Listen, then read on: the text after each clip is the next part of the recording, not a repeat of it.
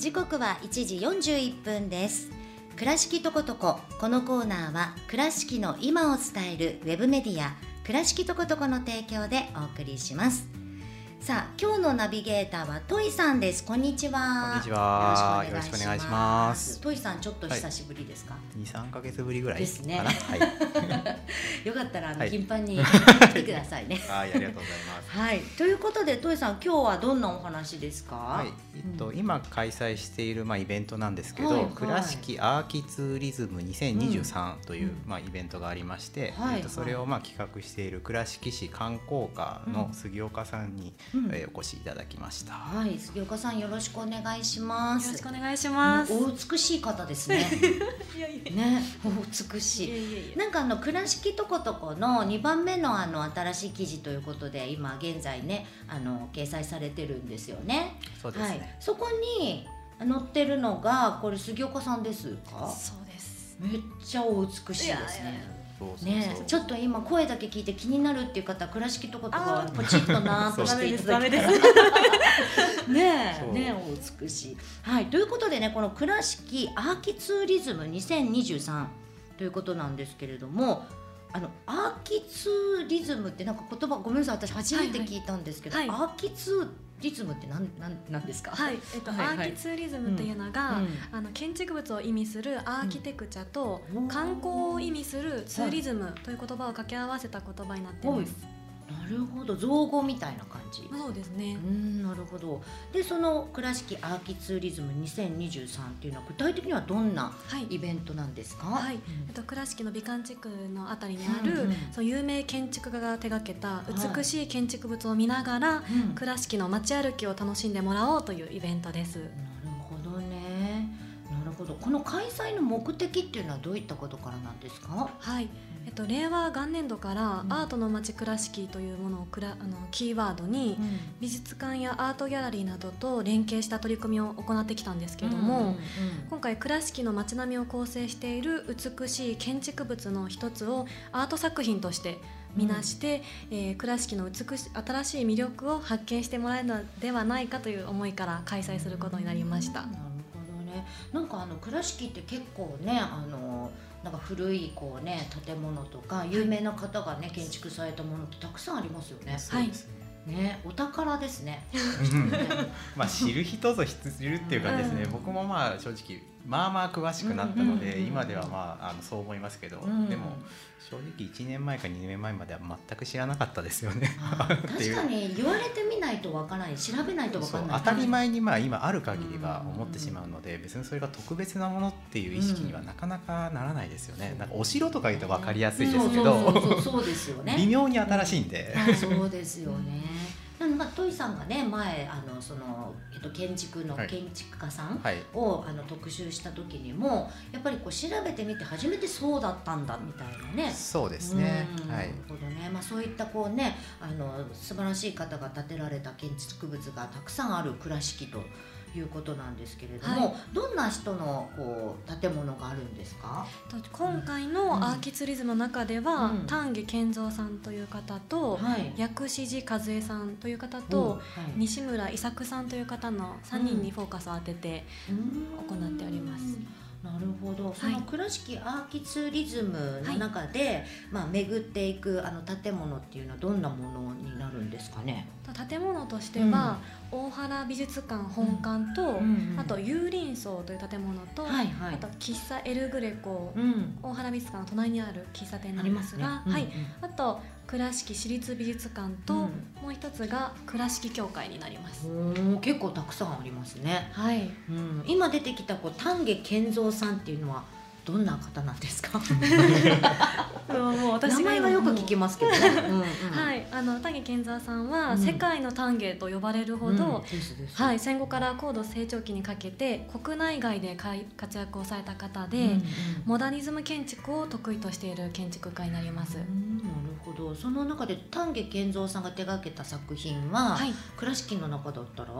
倉敷の中ですと、その倉敷市立美術館が今回の、はい、さっきご紹介した。そうですそうです。ね ちょうど。ちょうどね、はい。なんてタイムリーなんでしょう。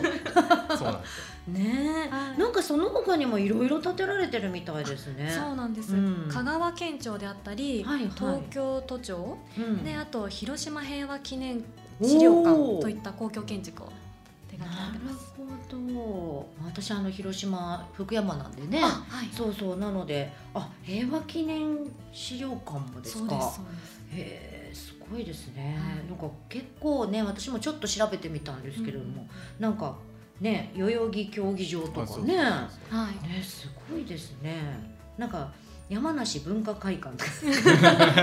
ちょっとローカルなもので。万博博覧会も。ねはい。すごいですね、でこの薬師寺和恵さんですよね、い、はい、これあのトイさん取り上げていらっしゃいましたよね、はい。はい。以前取り上げていました、はい、この方は結構たくさん倉敷の建物作ってらっしゃいますよね。そうですね。うん、倉敷の出身の方あ。総社市出身で、そうじゃん。微妙ちなみに私も総社市出身です。あそうなんだそうなんですね。はい、そうなんです。なるほど。で薬師寺さんはえっ、と今回回る建物の中ではどれを、はい、うんと薬師寺さんは大原美術館本館と、うんえっ、と有林荘と喫茶エルグレコの三つになります。なるほど。はい、この薬師寺さんっていうのは大原美術館の大原さんとあの結構ねあの親密にというね。そうですね。うん。孫三郎さんと、うん。まあ、かなりタッグを組んで手掛けられてた方っていう位置づけですね。なんか私もあんまりこう詳しくなかったんですけどなんか人となりとかをこうあの調べていくと面白いですね。そうですね。ね。はい。すごいなと思ってて。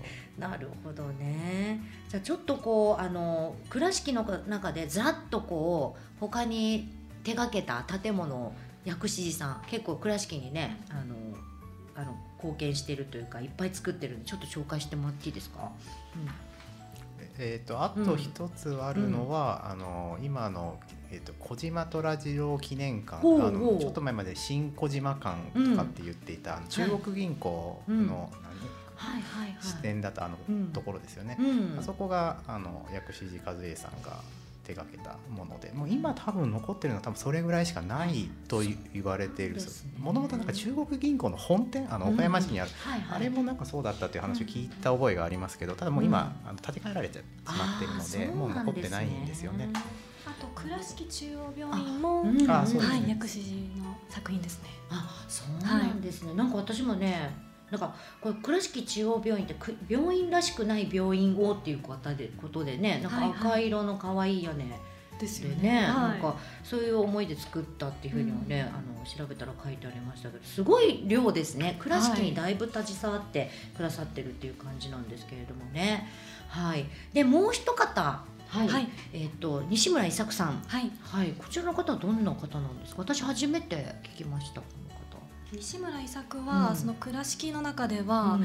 えっと若竹の園という保育園も作っているような方で、あ保育園。はい、うんうんなのでちょっと今回はその倉敷協会だけを紹介はしてるんですけども、うんうんうんそういった有名なあの歴史的な登録有形文化財にもなっているような保育園を作っている方になります。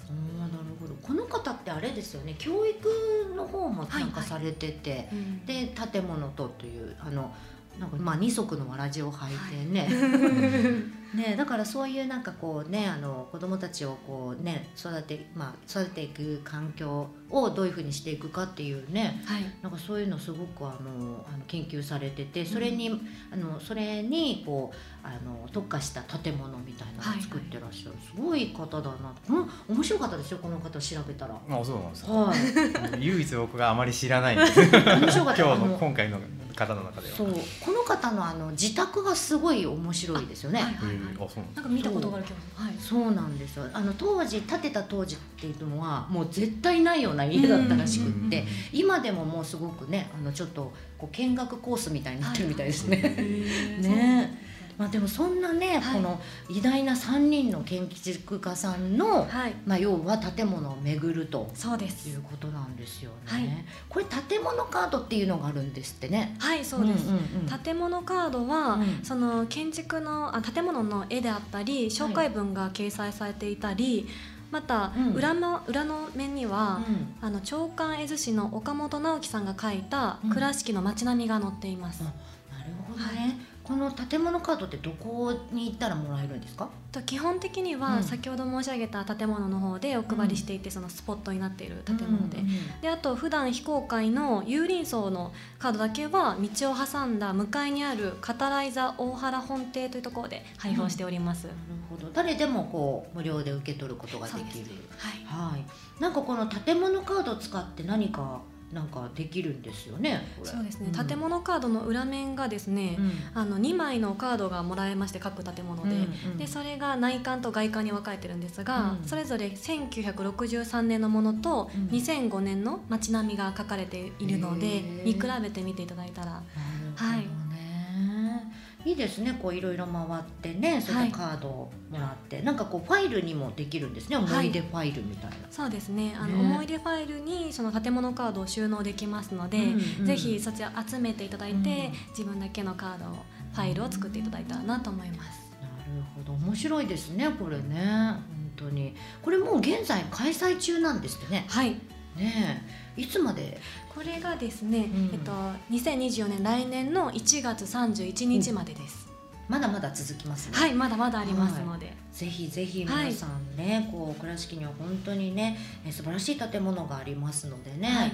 回って自分だけの思い出ファイルをね、はい。うん。作っていただけたらと思います。参加方法とか何かありますか？参加方法はうん。建物カード自体は無料で配布しておりますので、うんうんお好きな建物を巡っていただいて、思い出ファイルの方はあの500部限定で1冊500円で販売してますので、そちらもお買い求めいただいて、集めていただきながら建物巡りをしていただけたらと思います。はい、わかりました。まあ観光客の方ももちろんですけど、はいあの倉敷にね住んでいる方なんかも改めてね自分たちの町にこんな素晴らしいものがあるんだよっていう、まあ、再認識していただくためにもね、はい、ぜひこれやってもらいたいですね。そうですねんぜひなるほどわかりました。あの詳しいことはねあの倉敷とことかにねあの載ってます。はい、はい参加方法とか、あとお美しいね。写真が。写真。やめてください。べっぴんさん。いやいやいやもうすぐ見ずにスクロールしてもらって、最初の写真は。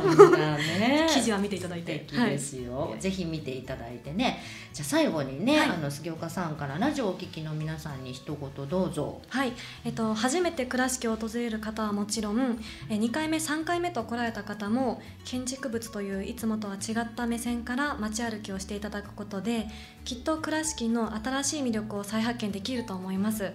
ぜひ建物カードや思い出ファイルを手に取りながら倉敷アーキツーリズム2023を楽しんでみてください。はいぜひ皆さんね楽しんでくださいということでね、えー、トイさんから、はい。はい、あの記事のご案内とか何かあれば。あーえー、と私事ではあるんですけど、はい。今のそのアーキツーリズムの,、うん。あの建物カードに、うん。の一部を実は僕が記事あの掲載文書かせてもらっていて でその私立美術館とか有林荘とかは、はい。実は QR コードがあ端端っこにちょろっとあるんですよ、はいはいはいはい。でそれを見るとあの、うん。僕が書いたあの、うん。建物の紹介するあの倉敷とことこの記事にリンクするようにあなっているので。そうなんですか、はいはい。なのであの手に取った時はついでに記事も見ていただければと思います。本当ですよ。はい、よろしくお願いします。最初に言わなきゃいけない本当ですか、はいはいあだからその建物カードにその QR コードがついてるあそうなんです。あ全部ではないですけどね。あのエルグレコとか、うん。その倉敷協会は僕まだ書い掲載してないので、はいないんですけど、はいはい。なるほど。ぜひ皆さんそれをもう絶対ゲットしていただかないとね、、はい。けません、はい。いけません。ぜはい ぜひよろしくお願いします。ひよろしくお願いお願いします。今なんか建物カード見てますすごいおしゃれですねこれ。そうですね。ねちらも本当におしゃれで集めてもう見返してもらってもお土産としてお家に帰ってみてもすごくいいものかと思うので、いいですねぜひはい、ぜひぜひ皆さんね、あのゲットしていただけたらと思う。トイさんが書いたやつ、全部ではないです。よろしくお願いします。はい、今日はお二方どうもありがとうございました。はいありがとうございましたありがとうございました倉敷とことここのコーナーは倉敷の今を伝えるウェブメディア倉敷とことこの提供でお送りしました。倉敷をもっと知っとこ食べとこ買っとこ遊んどこ見とこ。ここに住んでいるからこそ見えること伝えたいことがあります。倉敷の今を伝えるウェブメディア倉敷とことこ倉とこで検索。